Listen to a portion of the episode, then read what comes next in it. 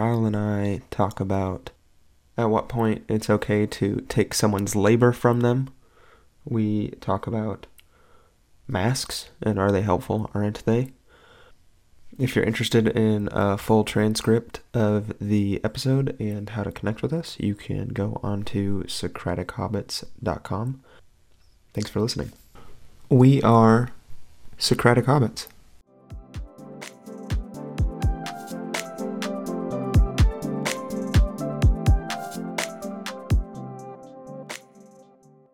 How are you doing? I'm doing pretty good. Another beautiful day. We've had we've had a hot week here, man. I don't remember it being quite this hot. Uh, it, it hits 100 every year. Does it hit 100 like 3 days in a row and then it's on the it's on the forecast again? Some years. Yeah. I did see that they are giving it a 50 50 chance for La Nina, which is really good for skiing. So we'll see if that comes to fruition. You don't live near any of these mountains anymore. You still gonna drive over? Right. I live near mountains with good snow. You have better snow over there? Definitely. Oh. Not to be a snob, but yes. not yeah, not to be a snob, but I am being a snob. Is it uh I want to say Rainier. Rainier? No, Rainier's up by Seattle. Um, Oh, that's so right. Crystal Mountain's right across from Rainier. If you come over and ski the more the Bitterroots and Selkirks, that's that's where Schweitzer and Lookout Pass and Silver Mountain are. Um, Gotcha. And then if you go south about four hours, three and a half, four hours, you get to McCall. And you got Brundage and Tamarack. Are those all um what are the what are those heights? Most of them are just ski areas. They aren't. Um, oh, so I wouldn't be able to come? Schweitzer is the one that is a resort. Like would I be welcome as a snowboarder or no, not really. Oh, oh, by ski area, I just mean it doesn't have a full scale lodge and stuff. Oh, I see. No, I think the only places that don't allow snowboarders, last I heard, were Alta and and Taos, and both of them were getting pressure to allow snowboarders. But Alta's in near Salt Lake, and then Taos is in New Mexico. Okay. I'm just looking at these notes. You changed some of them. I did. I This is- this is acceptable. Yeah. So you're week uh are you week 4 at your new job? Yeah, I believe that's right. I haven't really been counting. Been more just trying to absorb everything. Today we had a meeting where I finally realized that I'm not the only one who doesn't know everything that's going on Yeah. because we had a conversation about how there's there have been discussions about how to organize work on this team for the last couple of years Oh. and it's just been a lot of experimentation, which actually fits in pretty well with the thing I wanted to talk about with in book club from the book I've been reading. But we can go over what you've been reading, the Two Towers first, or um, I don't know if there are any other things.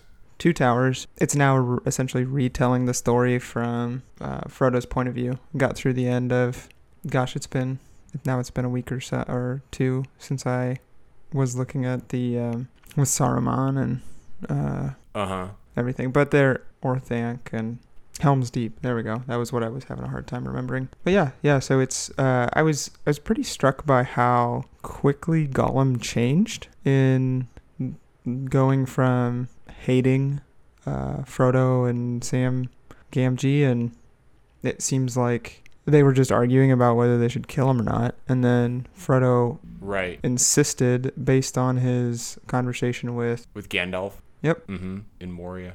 That he should spare him. Yeah, so that was um just imagined it being a little bit longer of a process, but it, it wasn't. It was uh, in a page. Now, where are Frodo and Sam at right now? So you're with Frodo and Sam. Mm-hmm. Yeah, they haven't gotten anywhere very interesting yet. I mean, if you, I guess if I was looking at a, a map, I might be able to, like, they're not into. Have they made it to the Dead Marshes yet? I think they're they're either past that or just near the end of that. I think I get that impression. Okay. Okay. You can spoil it for me. What's after the? What's after that? Uh, the Black Gate. No, they're not there yet. Okay. Yeah. I don't think that really spoils anything, but that's in the movie. Yeah, that's always been a slow part of the book Mm-hmm. for me. Although I shouldn't say always because the most recent time I, I went through it, I think I started to see more of the character develop or appreciate more of the character development aspects in Mhm. there and focus on that rather than getting bogged down in the slow movement of time, which Hmm. When I was younger, that definitely, um, Boring. yes, get me to the battles. Yeah. Well, and then now we've talked about how uh, Tolkien doesn't even really like writing about battles. Right. There are still there are still some in there, but Well, thanks for the update. mm-hmm. Yep, that's where we're at. We'll uh, at the very least we'll run this podcast through the end of the Lord of the Rings. Sounds good. Yeah. So have you been pretty full up the last couple weeks? Full. Yeah. Yeah. There's been I've been been working. Um, just kind of the typical. Um, we're starting close out. You and I had talked about that a little bit. So uh, for project management with a with with any project, you kind of have mm, at least three phases, maybe more. You have startup where you're getting submittals in uh, throughout the whole project, and even before the project, you'll have uh, requests for information where you ask the owners and architects different as as problems come up, um, and then um, most of the middle, like you're you're still getting you're basically still getting submittals. You know, you'll have new products, you'll have uh, substitutions and different things. But one of the important pieces at the end is um, like owner manuals and uh, an owner's manual for everything that you installed. Right. Yeah. It ends up being a several thousand page document. Who writes that? So um, every subcontractor, every every manufacturer will have an O and M manual for their specific product, but it's the project engineer who puts all those together. Okay, so it's your job to compile everything and Yeah, and create a table of contents and distribute it and make sure it kind of makes sense. okay. I mean, it's not like I'm writing a narrative, so I'll I'll have created a two or three thousand page. I mean, I don't know, it might not be that much, but uh, a significant document without have reading without having read most of it, Right, right. because I just that would just be a lot. Sounds like sounds like us in our transcripts. Yeah, since we don't uh, read all of those completely, Right. we'll see if we get. Um, Well, well since I I kind of like throw stuff together and then then I edit it. you give it a once over with the docs edit. Yeah. Yeah, grammar check. Well, I don't know that. Uh, I mean, you can't even really get to it from our website very easily. I mean, if you look for it, you can. There's not that many pages, but so you're we. There's a few things on feedback. One, you hate Hello Internet, so I'll never bring them up again. Yes. Uh, and then two, you're tired of chit chatting with me. Is that is that a? Hate is the right word. I Hate- hate Hello Internet and I hate chit chat. oh, sorry, sorry. Loathe. Is that better? We could go to with despise. despise disdain okay so uh you you ex- yeah okay so a little more realistically This isn't fair because the people can't see me it's like smiling. yeah you're smirking uh, In for humor. everybody that's all right they can they can tell so you you listened to an episode of I listened to a couple. my fa- one of my favorite well you listened to a couple okay Yeah. And you you were not it wasn't a big deal to you you were like this is almost a waste of my time Yeah. And then I, but then I listened to another podcast which you recommended, The Knowledge Project, and I have been eating that up. No, no, no, no. I want to talk about Hello Internet. This is what got me interested in podcasting at all. They their episode 10 is called Two Dudes Talking and um Uh-huh. It's basically what we're doing, although we I think have slightly more focus than them because they literally will just talk about whatever and Right. because they're enjoyable to listen to for me, there is actual like uh helpful it, it, it's much more like sitting and having a having a coffee with someone and learning how they approach problems and learning I don't know that you could after listening to an episode or two gain a lot of value but by listening to 20 episodes you know you might you get a different kind of outlook and they're just they are just entertaining and they do that um, you know they're they're both YouTube uh, they both earn their living that way, so they're used to that.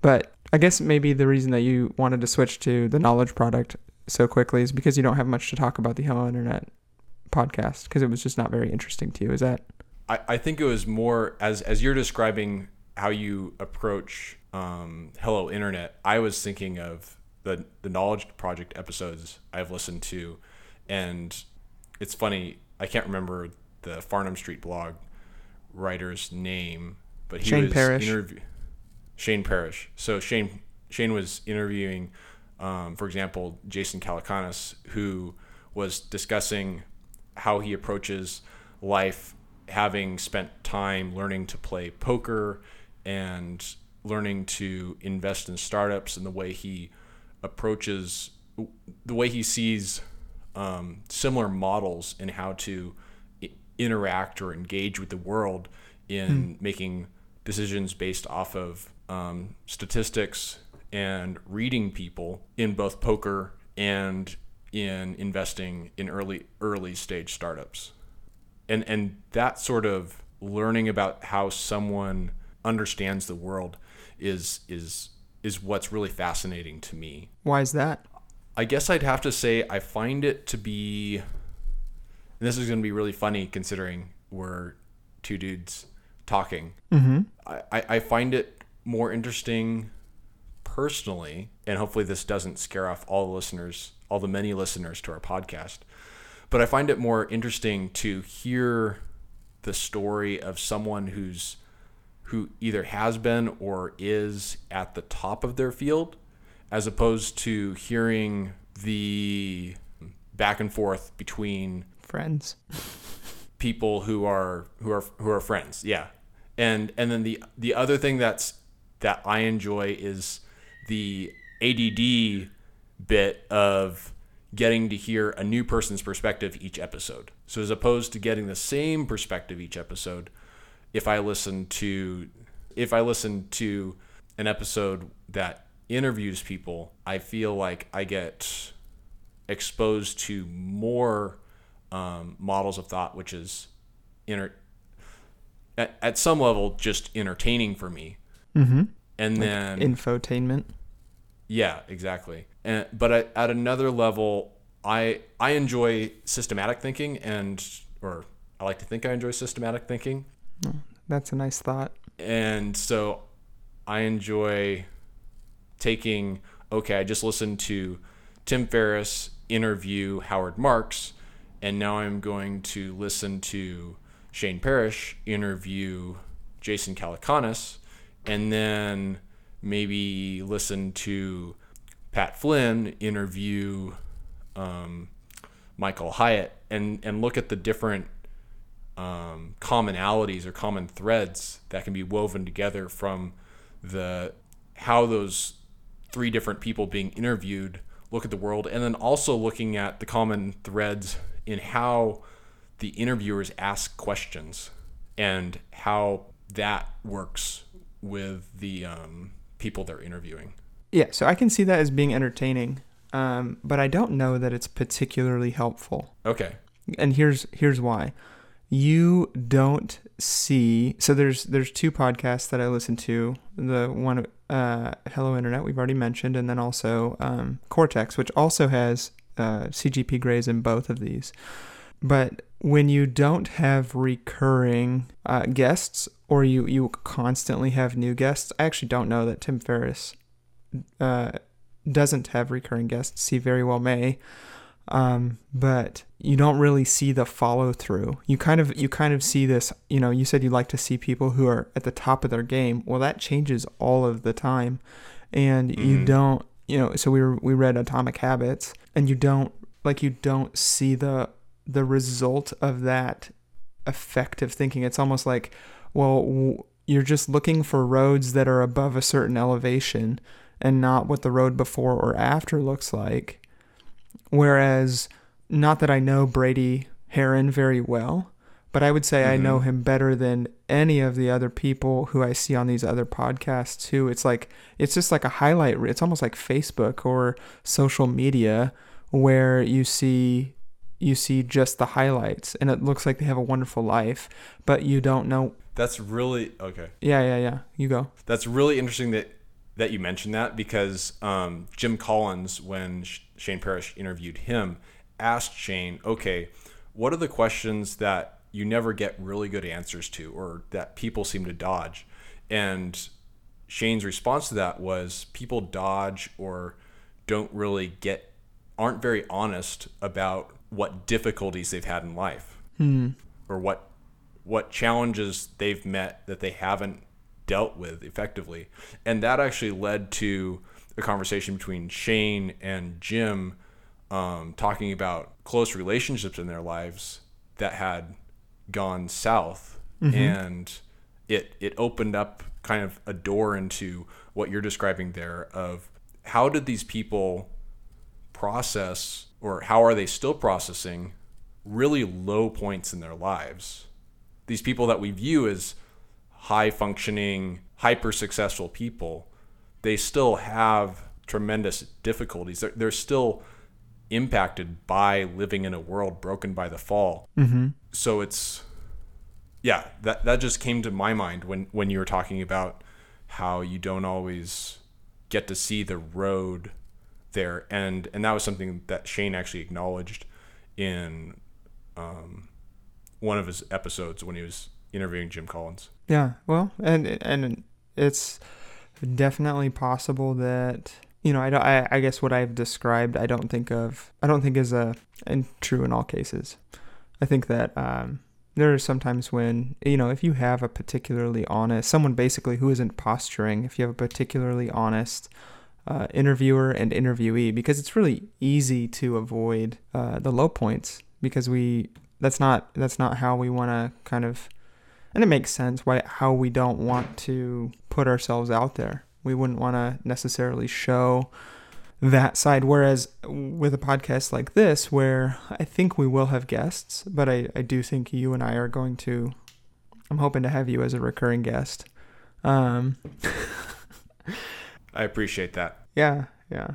Uh, as long as you get that pop filter eventually, that's gonna be the difference. No. Uh, okay. Yeah, yeah. yeah. I was just, I just wanted to chat about Hello Internet and, and why it's your least favorite thing to listen to. oh it's definitely not my least favorite thing to listen to Oh, yeah. It, I, I think part of it was it seemed to me like there would be a large investment of time in order to start to get the value out of it that you've gotten out of it Mm-hmm. I'm, yeah, definitely. and and so it it wasn't something I was interested in investing the time in in order to start getting that value out. Yeah, you don't, you don't have time like that. Uh, and then you're also tired of talking. It's not that I don't have time for it. It's that I haven't decided to allocate the time that way. Sure. Yeah, I mean, you don't have time for anything you don't want to make time for. There's some real wisdom. That actually gets into a conversation my wife and I were having about this is sort of a funny concept, but we were just discussing well, well first off, let me start off with a question for you. What have you heard or read about the ideal size of an or, of an organization for a manager? For one manager, how many people should be under one manager I haven't heard who are direct reports? Yeah, yeah, yeah. I haven't heard a number, but I have an opinion, and I think it's six. Okay, that's so that's that's right in the ballpark of of what I've heard. Where where have you? What makes you feel like six is that right number? Because you can't have like a give and take relationship with more than seven in a group. And that goes from the men's group that I was in. We limited groups to that size. One of them was a leader or a facilitator, however you want to phrase it. And, you know, we tried groups that were at eight, and it changed the dynamic enough that it just wasn't really wasn't feasible. And, or I mean, it, it was, but it just, you couldn't have everybody feel like their voice was heard, and then you have less buy in. Um, it's kind of like if, you know, if there's somebody starts to drown and there's only one person that can see that drowning person, they feel a certain amount of responsibility.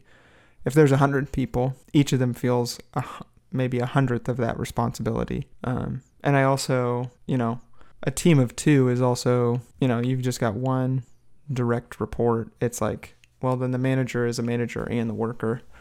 You can't, you can't spend all your time managing one person, or Okay, something. Anyway, so then did did did the men's group ever have kind of larger groups that had two leaders and then No. you kind of divide up? No, no, it was divided that way intentionally. I was also so uh, now that I think about it, I was also in the Boy Scouts, right? And that was the size of a, a small group as well. One leader, one assistant leader, and then and then you had five others usually. And there were some times that that there were larger groups in that, and it just it just didn't work out super well. Okay, so you had six scouts and one leader and one assistant leader. Uh, no, no, no. So the boys were leading each other, right? The older boys would lead the younger. And so you had they were all scouts and there was one elite one leader, one assistant leader and five others. Okay, so you had a group of seven. Yeah. I see. That wasn't that wasn't as strict though. Sometimes there would be 6, sometimes there would be, you know, even more. Anyway. So uh, what did you and uh, your wife come up with for a size of group? Well, what we were talking about was actually how many how many children is it reasonable to expect that some that a family could have and still raise those children well. And I mean, I know your church, you've got a lot of larger families um, than that seven number. I've been part uh, part of several churches that have had larger families than that seven number. And I was just talking to a friend of mine the other evening about a friend from a, a larger family who I hadn't talked to in a while, but he's walked away from the faith. And he was in a And I- family that was larger than 7 or 5 or whatever. More than five kids, yeah. Not Okay. many more, but a little bit more. And so that's kind of what got me thinking about this is obviously we can't save our kids, but we can use wisdom to uh, create an environment where that is most conducive to raising them in the nurture and admonition of the Lord. And so Uh, we can't save our children. so we can't save our children, but we can create an environment using wisdom that is more conducive to raising them in the nurture and admonition of the Lord than, say, another environment might be.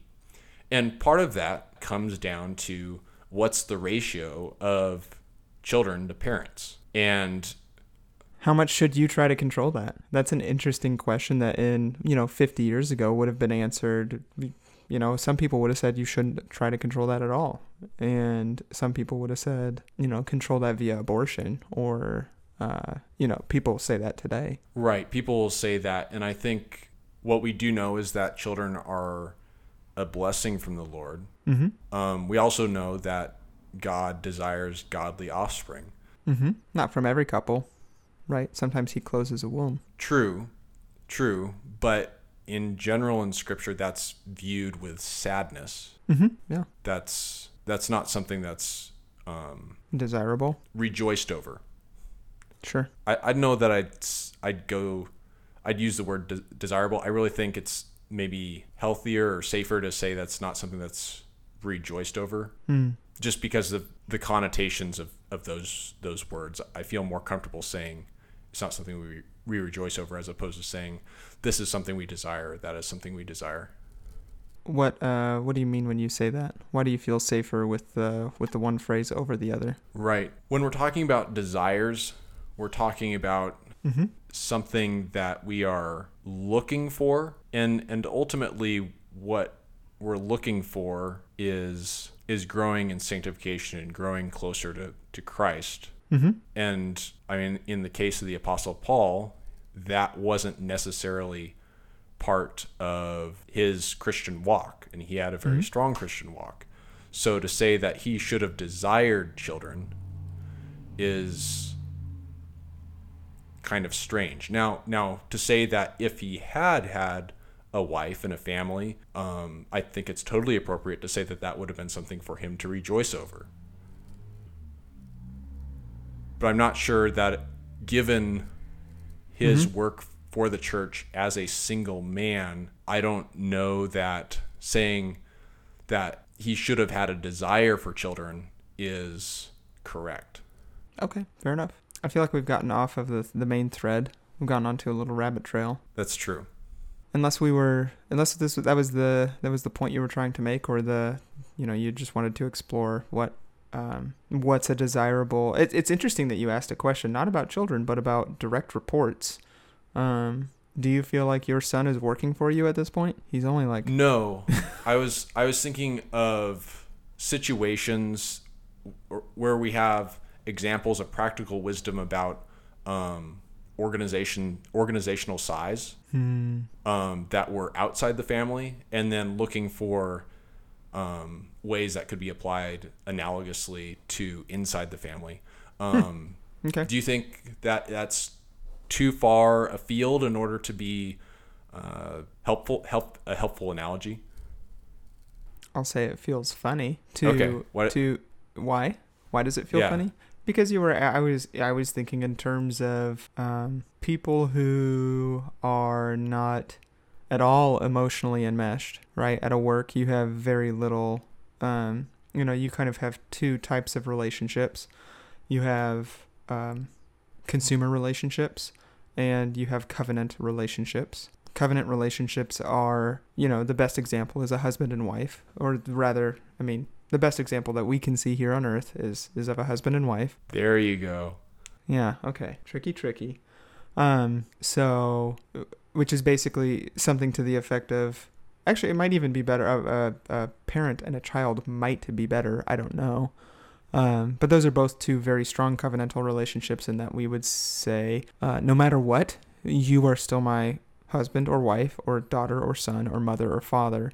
And especially from the father or mother to the son or daughter, uh, from the parent to the child, um, even when the child is acting very unlovable.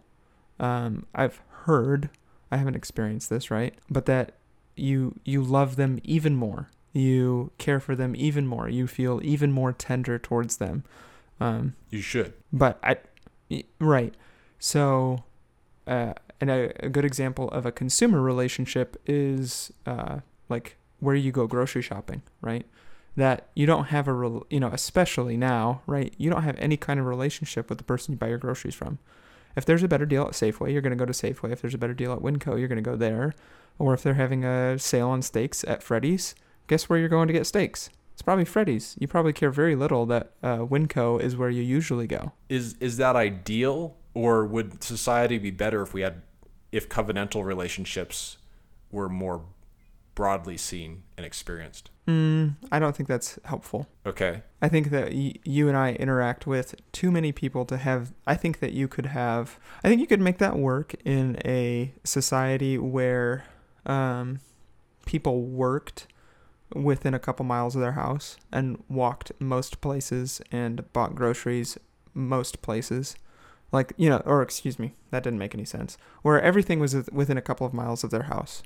And it was, Right, you know, right. then you could have a fewer, you could essentially have fewer covenantal relationships, but they would be very strong. I mean, that's sort of what um, Mr. Money Mustache on his blog promotes from a secular perspective. Sure.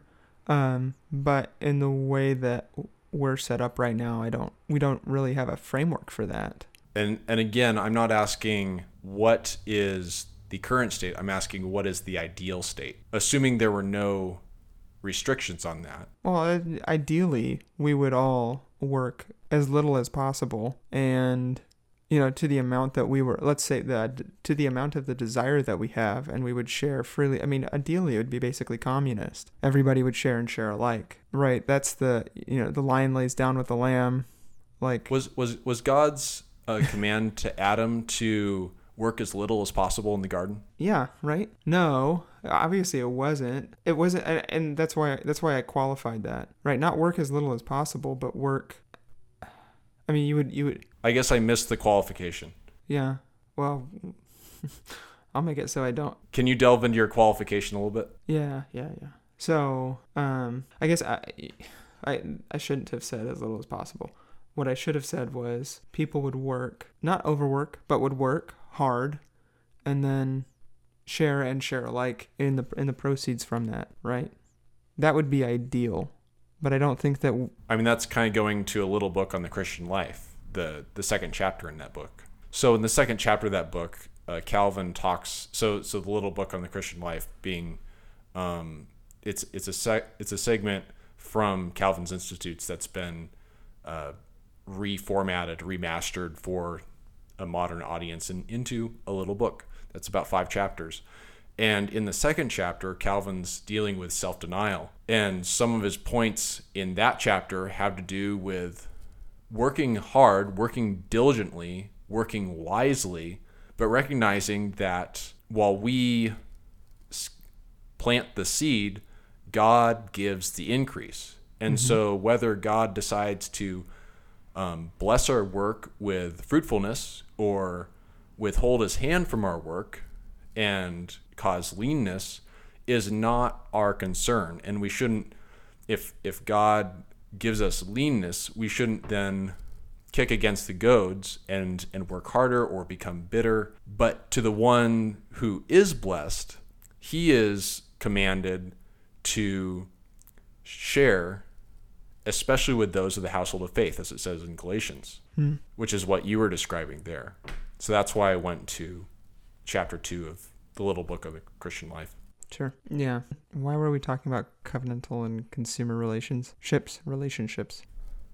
So we were talking about covenantal and consumer relationships because I had asked you about why the family would be different than, say, a working relationship, which also the other place the number of, say, six direct reports to a leader comes in in a squad in the military is about that size. Mm-hmm. And so you take a SEAL team, and anyone who's listened to Jocko Willink's podcast knows or has heard how close the men on those teams are. That is, in a sense, a covenantal relationship that they have there, even though it is, in another very real sense, a professional relationship, because a lot of those guys are career SEALs. That is Sure. their occupation. Well, and you have every relationship basically starts out as a consumer relationship with a few exceptions and you know what can you give me if you stop meeting meeting my needs then I will move on to another place to a covenantal relationship like friendships uh, start off as you know at some level entertaining or um, I mean with again with, there are exceptions but there's there's you know you wouldn't start out a friendship with i'll be here no matter what. Like that doesn't that and that's that's kind of the one of the hallmarks of a of a covenantal relationship. No matter what you do i'm going to be here. Right. This is making me think of uh, church shopping, since that's what my wife and I are doing in a sense for our family. As much as I hate that term, church shopping. what would be a better term or you haven't thought about it so that's what you're that's what you're saying It, it yeah, it, it would be some long sentence about looking for a body of believers to um, be in fellowship with and bless and be blessed by. it's not near as catchy yeah so you're putting them in an amazon cart seeing if you like how they try and then maybe sending them back Well, put them in the Amazon cart, see if they send me a discount, and then you know. uh, yeah.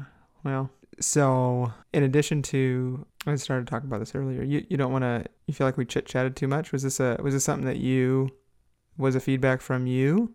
Was it feedback from? This was feedback from me. Okay, I was wondering. Your your wife is like, you guys talk too much. She didn't even listen to the podcast, but you guys you guys. I was actually thinking about the the previous podcast, which which hasn't been um, Hasn't dropped. yet. Yeah. Yeah, hasn't dropped yet. So hopefully people will listen to episode four before they listen to episode five, because otherwise that would be really confusing. Nah, it'd be fine. They don't. Nobody needs to listen in order. Um, so have you read? Uh, well, okay. So book club. I want to talk about um, somewhat a new-ish. It was from Shane Parrish. It was from uh someone he interviewed. They talked about. I wish I could remember the name of it. I'll I'll find it. Put it in the show notes. Yeah, but I keep saying that I'm going to put it in the show notes, and very little of those things have ended up in the show notes. I need to figure out a good way to figure that out. And my keyboard is um essentially like rolling rocks around in a bag. Cla- clackety. Yeah, It's very yeah, what which I like when I'm by myself. It sounds terrible on the the podcast though, so I've edited it out. I was out. Let me try again. I've edited. I've gotten it out of the podcast as much as I can. way to get it out. um in any case so in whoever shane parrish is interviewing uh they talk about how in what they when they read a book they don't try to and they're summarizing they're taking notes for themselves they don't try and restate the author's argument they don't necessarily have a conversation with him in with their notes but what they they do is they they take specific quotes and then as well as so they'll take specific quotes put them in a in a essentially a database add tags to it and then in addition they'll uh, create directives from that book. So instead of saying uh, when you put your hand on a stove, it can get, it can be very hot, and if it were very hot, you would uh, you would burn yourself, and uh, then you you may have to depending on how hot the stove is, right? You go on and on and on and on. Uh, all of that is essentially encoded in the directive don't touch the stove So do they write out the directive, or do they Mhm. just okay? So they write down the quote and then essentially uh, do exegesis on the quote. Yeah, yeah. I, but I, as I was like reading um, tactics, instead of trying to write out all of, they were talking about uh, so in the podcast talking about efficiency, like talking about like what what how can you have uh, words that have the most economy, right? And that he thought he posited that having directives encodes the reasons for doing the thing. And if you do the thing, you can learn more about the things that the the ideas that precede that directive, if that makes sense. I mean, this is reminding me of a book I read on on how to listen to a sermon that was given loaned to me by the pastor at, at First OPC, and in that in that book, he he kind of gave th- uh, four different components to a sermon. yes has the exegesis, the the What comes out of it? Writing down the directive that comes out of the text. Okay. You have the doctrine. So, how does that fit into the systematic um, structure of truth that we know about the about the the whole book, the redemptive historical context, um, which I'm not sure exactly how you would apply that to this because that's how is Christ evident in the in this text. So maybe you'd ask, how is the author and his perspective or her perspective evident in in that quote and then you have the application which is after you've done those first three things from that quote how do you apply it to yourself Hmm. Yeah, and I, I think that makes sense. was that similar to the the process he went through so so you had the quote then you had the directive and then what did you have after the the quote and directive Well, so his purpose was was somewhat different than what you've described. So you have the quote and the directive, and then you tag those quotes and directives separately with anything that you can think of. You could have a 10 word quote and have 10 different tags. So you could have one that's about, uh, you know, for some of the stuff, uh, you know, the quote that we have in here that we may or may not end up talking about. Um, you have goals, goal seeking, um, validation, um, depression. Are you looking at this? Like so here, I'll I'll, I'll read the quote actually because this yeah yeah. So so Dyke, Dykman's the author of Tiny Habits? Uh no he is not. I don't think so. Okay. That doesn't name doesn't sound familiar. I think that um Tiny Habits was written in like 20 is after 2010 I think. Okay, so the quote there is a quote from that the author of Tiny Habits quoted. no I don't know where you're getting Tiny Habits from are you getting it from Oh, I thought I thought you were talking about reading Tiny Habits. No, so I'm gonna read. The, I'm gonna read this quote, and then we're gonna talk about tags that may come from this. So there is evidence that people who set validation-seeking goals are more prone to depressive episodes and self-esteem loss than those who set growth-seeking goals. Validation goals are strivings to prove one's self-worth, competence, and likability through attainment of a goal.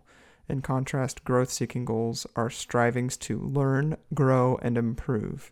So the directive that would come from that, that I wrote down from this, was set growth seeking goals. And all of That- that, that is makes sense. essentially encoded in that, you know, in those five words or whatever it was. Right. So, and then you may you may tag it self esteem, depression, um, goals, goal, uh, learn, grow, improve. You know, you, you could go through and, and figure out a bunch of different tags that you may have that that very short directive. Do you also take the quote? Mm-hmm. Yeah. And then when you are, if you're thinking about goals, you have this database that you can then type in goals and you can essentially, like, let's say you've done this with, uh, let's say you've done, been working on this for a year and you have a thousand, a thousand things in there. You could pull up easily all of the things that you have done this with, maybe a thousand, let's say a hundred. And you could have 10 quotes from 10 different books and directives even from those different books and then synthesize them. And it, it just seemed like an it seemed like a helpful, you know, we I read a lot. I'm just going to say, I'm just, you know, I think the average is like 2 books a year. So I read more than that. Um and so it seemed it seems like a lot of that kind of I'm not going to say just goes away, but it gets into the background. Sorry. It evaporates a little bit. It evaporates a little bit. Actually, I was reading some memory stuff and roughly, you know, if you haven't looked at something in a year, essentially you remember 20% of the intake. Was that on Farnam Street? It might have been. Yeah, I just read that. Yeah, you're becoming a Farnam Street junkie, Kyle. You got to you got to stop. It's good stuff. It is good stuff, but you can also like if you don't implement it, it's not very helpful. The value of anything is the result that you get from it, right? So, I've heard this quote a number of times. The value of the communication is the result that you get from it if I'm trying to get a hold of if I'm a salesperson and I'm trying to get a hold of 50 people, that's only valuable if I make a sale that uh, reflects that work. If I make, you know, if I reach out to 50 people and I get zero response, that communication was worthless. Absolutely, and and that's something that in a few of the podcasts I've listened to recently, I mean, probably three out of the four episodes I've listened to in the last week have pointed out the value of taking time for self reflection instead of mm-hmm. continuing to consume. And then, as you pointed out, there's the importance of going beyond self reflection to actually taking action mm-hmm. and implementing what it is you learned, which is the difference between entertainment and learning. Mm. Yeah. So, in this last week, in the four episodes that you've listened to, were they entertaining or did you learn something? Well, what I just shared was was the primary thing I've learned and started the the way I've started to, to apply it quite simply is spending less time checking email. Yeah. I have um, it's almost like an anxiety test. Like today I just um I've been checking my email a lot. Just on my phone. It's my personal email. And it's like I have to be on work for for quite a few things, and uh, I have to. I think that sentence I just said doesn't make any sense. For work, I am on my phone a lot.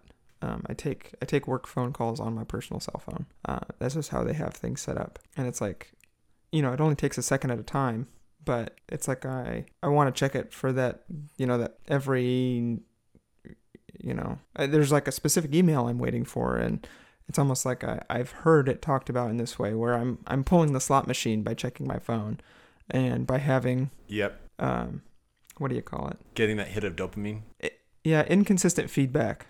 Yeah. It's like that's the dopamine and and, and you know you can essentially make rats addicted to um, levers that like by buttons that way by having inconsistent feedback.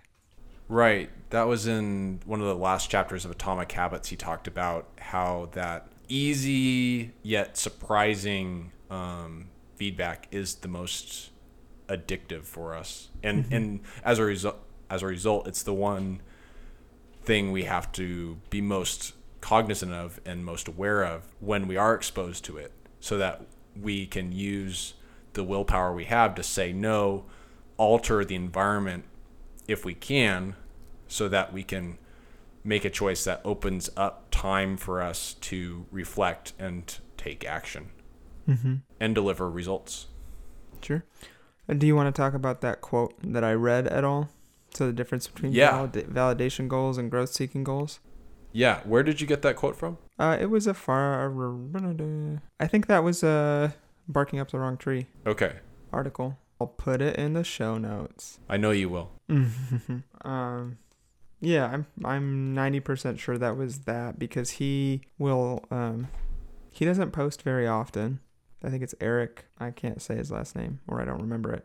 Oh, it's Barker. I can't say it. He's just got a funny blog name. Um, but he uh, he usually has um, either very well researched books or actual um, like peer reviewed articles or peer reviewed. Are they articles? Is that what you would call? Yeah, a journal article or a paper. Yeah. Okay. Anyway, um, a journal paper of some kind in as as a source for his um, for his blog posts, which are anywhere between like I don't know 600 words or 2,000 somewhere somewhere is in there. Um, but yeah, so so validation seeking goals. I think this was how I for a long time approached uh, fitness, which is why I think it was not you know it didn't stick very well. Oh, that's fascinating. Yeah, I hadn't thought about that. Yeah, yeah. It's I mean, and it's really easy in our culture to find value in looking a certain way, especially when you're in like, you know, high school and college and you want to fit in and, you know, I don't know. At least it was for me. I don't know. Maybe that's not the truth for everybody. Well, that's that's really interesting that just talking about this quote with um, physical fitness in mind. For Mhm. for me, I have generally approached it from the standpoint of what can I learn about my body as I'm moving this weight, moving myself.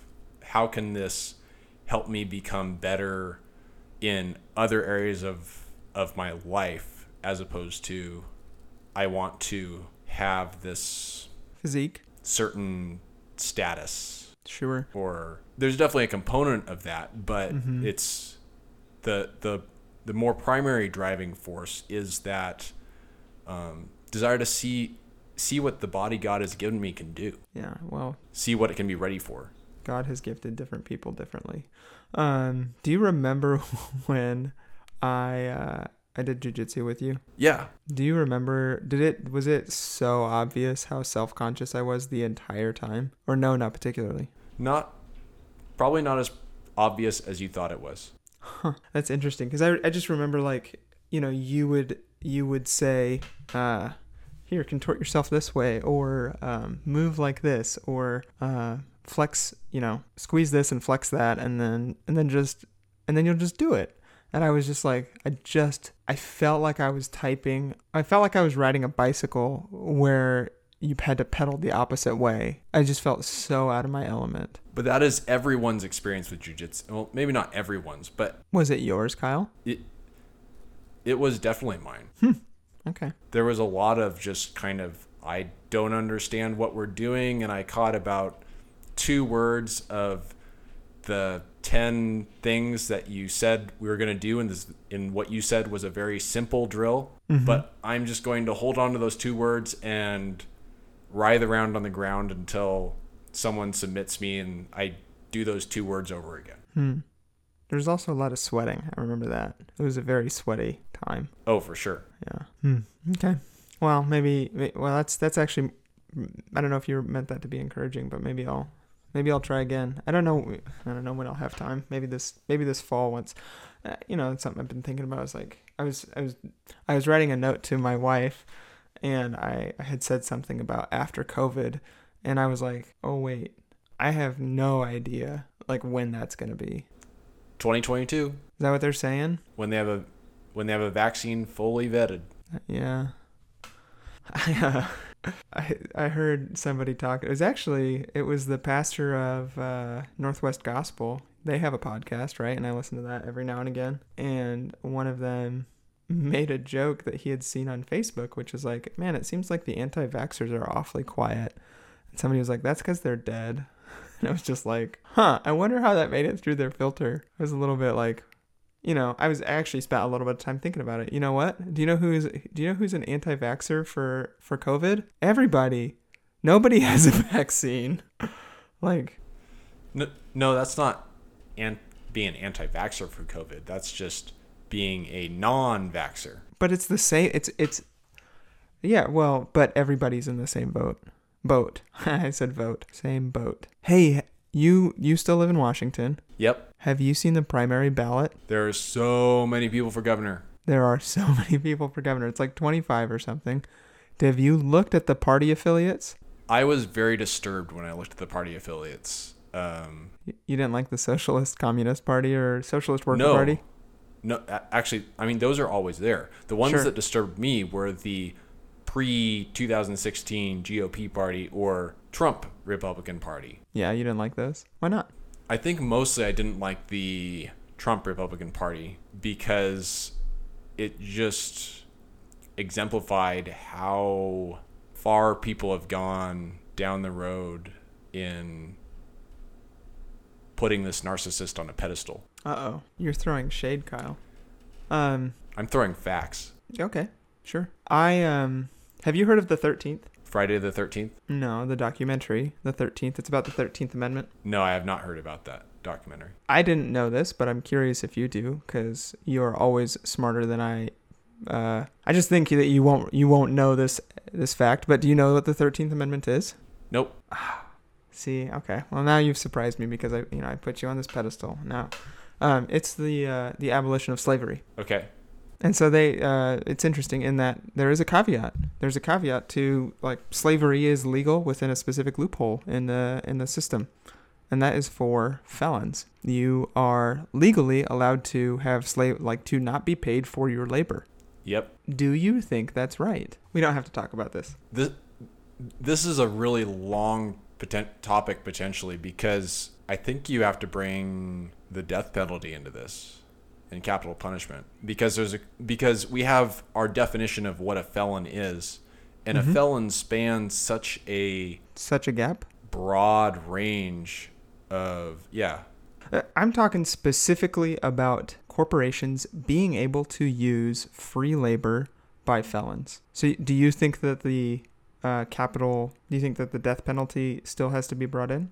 If I'm, I'm, I'm curious about that specific issue. Right, and I think it has to. It all has to do with how do we treat people who have transgressed the law in heinous ways. Do we do we as a society bel believe that there are things that are so heinous that we need to make a statement about what we as a society think about someone doing those things or There are lots of things that you can become a felon for that are not. I wouldn't consider heinous. and, and right right and and that's and that's why i was saying The it's, wide. it's a diff it's a it's such a wide thing there there are certain things that i would say shouldn't be a, a felony and mm-hmm. so it wouldn't make sense for that sort of extreme punishment of essentially enslavement for your time in prison. Um, I don't think that is correct, but I think there are other things where it it gets closer to the other end of the spectrum, and I Under what circumstances do you think a private corporation should be able to profit from any living person's enslavement? You see that you see a scenario where that's acceptable? the scenario you just described. Uh, I'm sorry, I don't understand. So the, the scenario where where someone has because it's it's not interminable necessarily. So, So- it's when you it's say a set period of what- time. Oh It- no it's, no no. It's not okay. going in until until the person is dead, a lot of times it um, is. In California, it is. If they and that's where the that's where the death penalty comes in. So okay, so I just, I actually don't like. I think that the death penalty is is somewhat removed from this conversation, in that I don't think that, and I'm not saying that Apple does this. Uh, I mean, I don't know whether they do or not, but I don't think that any private corporation should be able to profit from uh, just from a person from uh, just from free labor. I think that's ridiculous. Do you think it's fair to say that someone who commits Let's let's let's a crime that we would agree is a felony has a debt to society? yeah, let's say murder, murder and rape, like of a child. Like go as far as you want. And I think that needs to be dealt with swiftly with capital punishment, Absolutely, absolutely, sure, sure. not with slavery. Yeah, I well, I just I don't think that there's any scenario where I'm like, yeah, it's okay. Uh, white, black, Mexican, Asian, uh, you know, all of the races. Like I don't like it has nothing to do with race at that point, which is what the 13th is about. The 13th is about how. Um, now we we get into it later. Uh, maybe probably a different time or maybe never, but like I don't. It just it puts um, it puts incentives in such a weird place to have uh, slave labor uh, legal. Like I don't. I I mean, if you had, if I had, if somebody had told me a month ago and hadn't taken the time to explain that there was still slave labor going on and that corporations were directly benefiting from that labor, I, It's not just corporations that are benefiting from that. yeah, no, no, no. But I think it's especially egregious that corporations are. I think that the government shouldn't. But you get you and I benefit from it like the corporations do. How so? We're able to buy products at a lower price. I thought all my stuff was made in China. What What do you think the labor is like over there? Uh, Kyle, you and your thoughtfulness. I mean, there the people are essentially in slavery, whether they're free walking down the street or in prison That's true. because of the, the system of government that they have over there. You are not a free person. If if your neighbor doesn't like you, they can come up with something that puts you away, puts you in an indoctrination camp.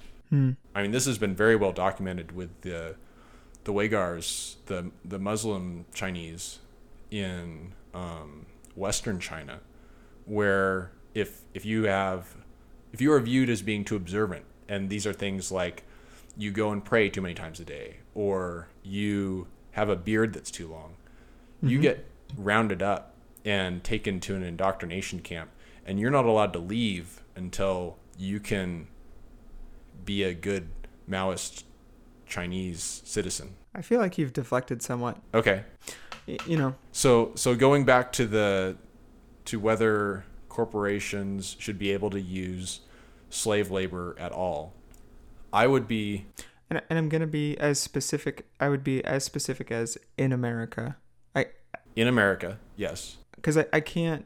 Um. So I'm I'm sticking with America Okay. Sure. here. So going back to to America where we have the 13th amendment, if if someone has committed grand larceny, which is a felony, Okay. and they're put in prison for say three years i mean this is probably way less than someone would actually be put in prison for but let's say we had reasonable prison sentences um, which is another part of this discussion Mm-hmm. if for part of that time they were um, in return for, in essentially in return for the free room board and health care that they get during their time in prison they work they are loaned out by the government to a corporation to do manufacturing for a US company while mm-hmm. they are repaying quote unquote their debt to society. And then they get out. And and this is another broken thing. When they get out there needs to be good opportunity for them to actually reintegrate into society so they don't have a black mark on their name that prevents them from getting hired and, and pushes them into poverty and back towards that life of crime Or being able to rent, or being able to. Exactly, exactly. And so these are all wrapped up in this question. I think what you're rightly pointing out is we have a system um, set up right now which puts people away, throws away the key, and then someone in, is, in essence, a slave for the rest of their life. And I don't think that is right. Yeah. Well, was. Yeah. but I'm not going to say a limited form of that is is wrong given what someone has may have or has been convicted of doing. Yeah, and I guess I would just like to see some pretty significant accountability. Yeah. Right. To to because you brought up a really good point with there are some really weird incentives here where corporations with big budgets to lobby can profit from people being sent to prison for a long time and having the key thrown away. And and that is something that we do need to look at and ideally with um, constructive bipartisan legislation um, deal with. now you're just like you're talking rainbows, rainbows and unicorns, man. Or are we talking the Ideally, ideally is what we're talking. I, I, I was gonna I was gonna say, are we talking about a society where the gospel is having an impact? Ooh, yeah, yeah, we may very well be. I didn't. Um, I liked that conversation. That was, I think, helpful. I'm not quite sure. That's, that's something I've noticed. I say a lot. I'm not quite sure how we got there. I don't remember the exact path. I don't know that that's helpful to point that out or not point it out. You wanted to know if I knew that the Thirteenth Amendment was about the abolition of slavery in order Mm, to in order to um, get more um, support for the the Civil War on the side of the the North because it was after um, the Union armies had been sort of destroyed at like Fredericksburg and such. Yeah, you got it. Can you see whether I smile or not on the FaceTime, or are you, am I too far away? Well, your face is kind of behind your pop filter. It's it's almost like you're wearing a mask. I had a fascinating conversation with someone last night about a mask, Yeah. about masks. I'm curious, it- what is what is your reaction when you see people wearing masks? How do you feel? Generally, I see it as a positive thing in that I guess I've just kind of internalized that you're protecting me and I'm going to wear mine so that I protect you. Okay, so it it does make you feel good. Yes. And when I so there was uh there were signs everywhere at church, my church this weekend. Must wear a mask inside, blah blah blah, unless you have a health condition. And there was an entire family of normally healthy, you know, normal healthy people, uh, and none of them wore masks, and everybody else in the church wore. And I just, Okay. I, there's like two, Did you judge did you judge them? There was two parts of it that were frustrating to me. One was that uh, our church is streamed on YouTube, and I don't think that that family could make the argument that they had health reasons for why they weren't wearing masks. And so we could get shut down and not be able to meet anymore. I don't know that that's likely to happen, but they were in pretty clear view of the camera for most of the service. And then Mm. two, um, Wait, are people required to wear masks? In church service, yes, yes. Inside, if you aren't main, I mean, yeah, in church services, it says specifically. Oh, Inslee put that in. I think so. Yeah, I'm not hundred percent sure. because I don't think it's required in Oregon. It's it's not required in Idaho. To wear masks inside in a church service. Correct. Yeah. Well, Inslee isn't Brown or uh, who's the governor of Idaho? Oh, I can't remember his name. It was Butch Otter for a long time. It's Brad Little now. Okay. Yeah.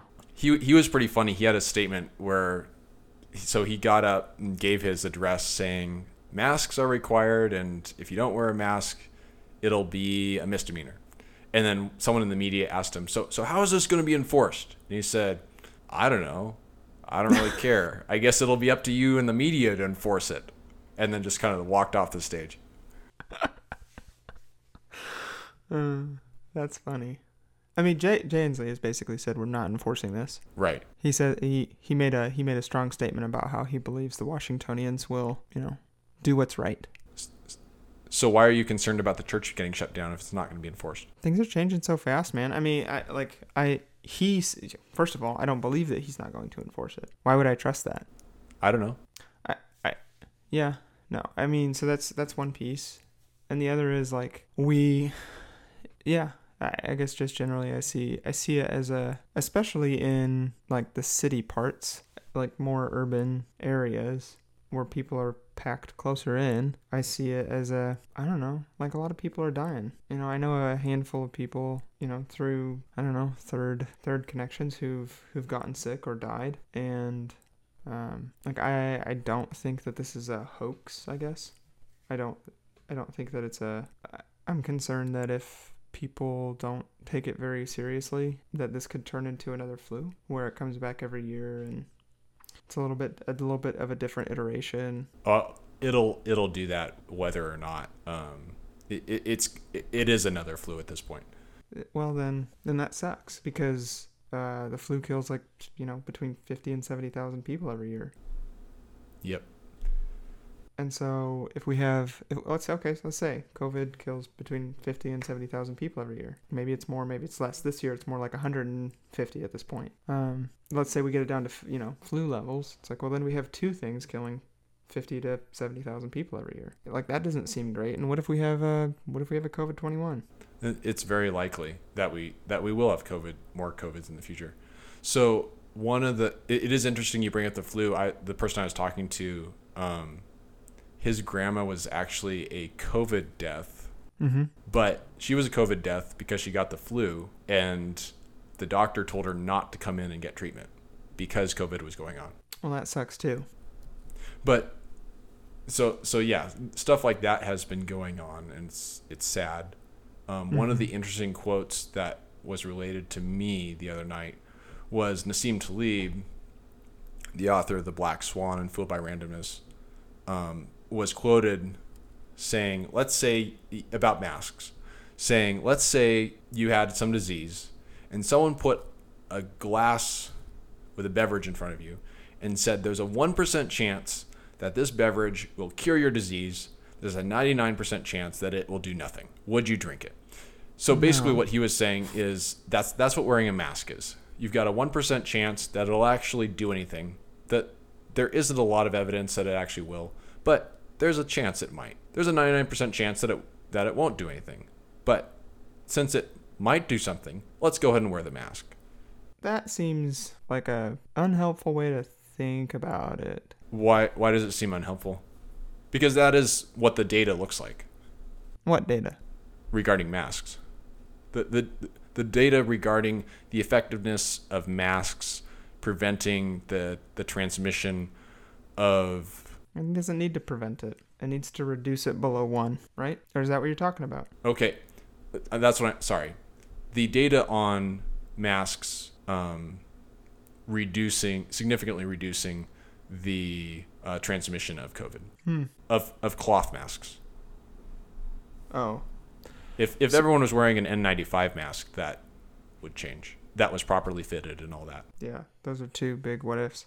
Um, what do you? Because I, I basically have just heard straight the opposite. So I'm very curious to see an article that you can put in our show notes that that says something to that effect. Okay, so But you you, yeah. Go on. so the articles I've read are um, during the uh, MERS, the uh, essentially the camel flu. It is is MERS Yeah, CoV two. Uh, mi- the Middle East. Yeah, yeah, yeah.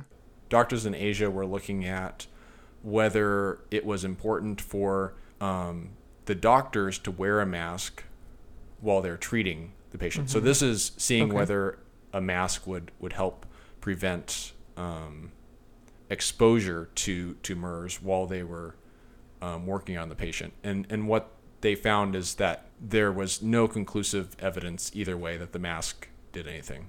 So that's somewhat of a different. Right. Would you say it's similar enough? Well, it's it's different because it's looking at does the mask protect you as opposed to does the mask protect others. Yeah, well, there's two two ways that it's different then because um, if you'd had the patients wear it, then you would have a closer analogy to where we're basically. I don't see my mask as protecting me. Right, right. And so, then you go to the papers about um,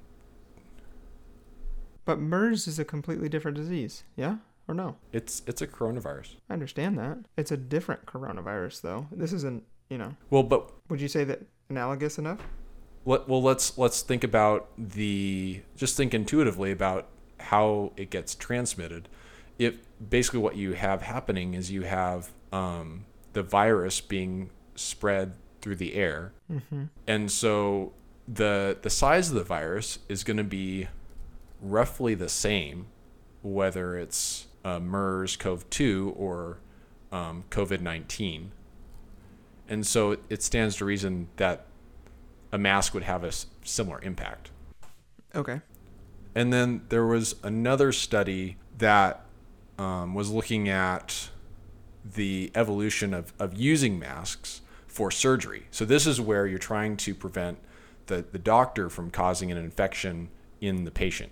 And interestingly, the conclusion from that article was that in a in a medical environment, the data um, doesn't strongly sup- doesn't actually strongly support uh, doctors wearing masks in the in the OR at this point. Like it's it's it's basically viewed as it can't hurt, so we'll just keep doing it. But we don't have data that indicates if they took them off, you'd have a swath of patients getting major post-op infections. So that's where I think Nassim Taleb's analogy does stand. Oh, fair enough. But I'm curious, have you read papers that indicate that there's a um No news articles. okay. The finest of all sources. Yeah. You didn't even know how to respond to that one, did you? Not, yeah.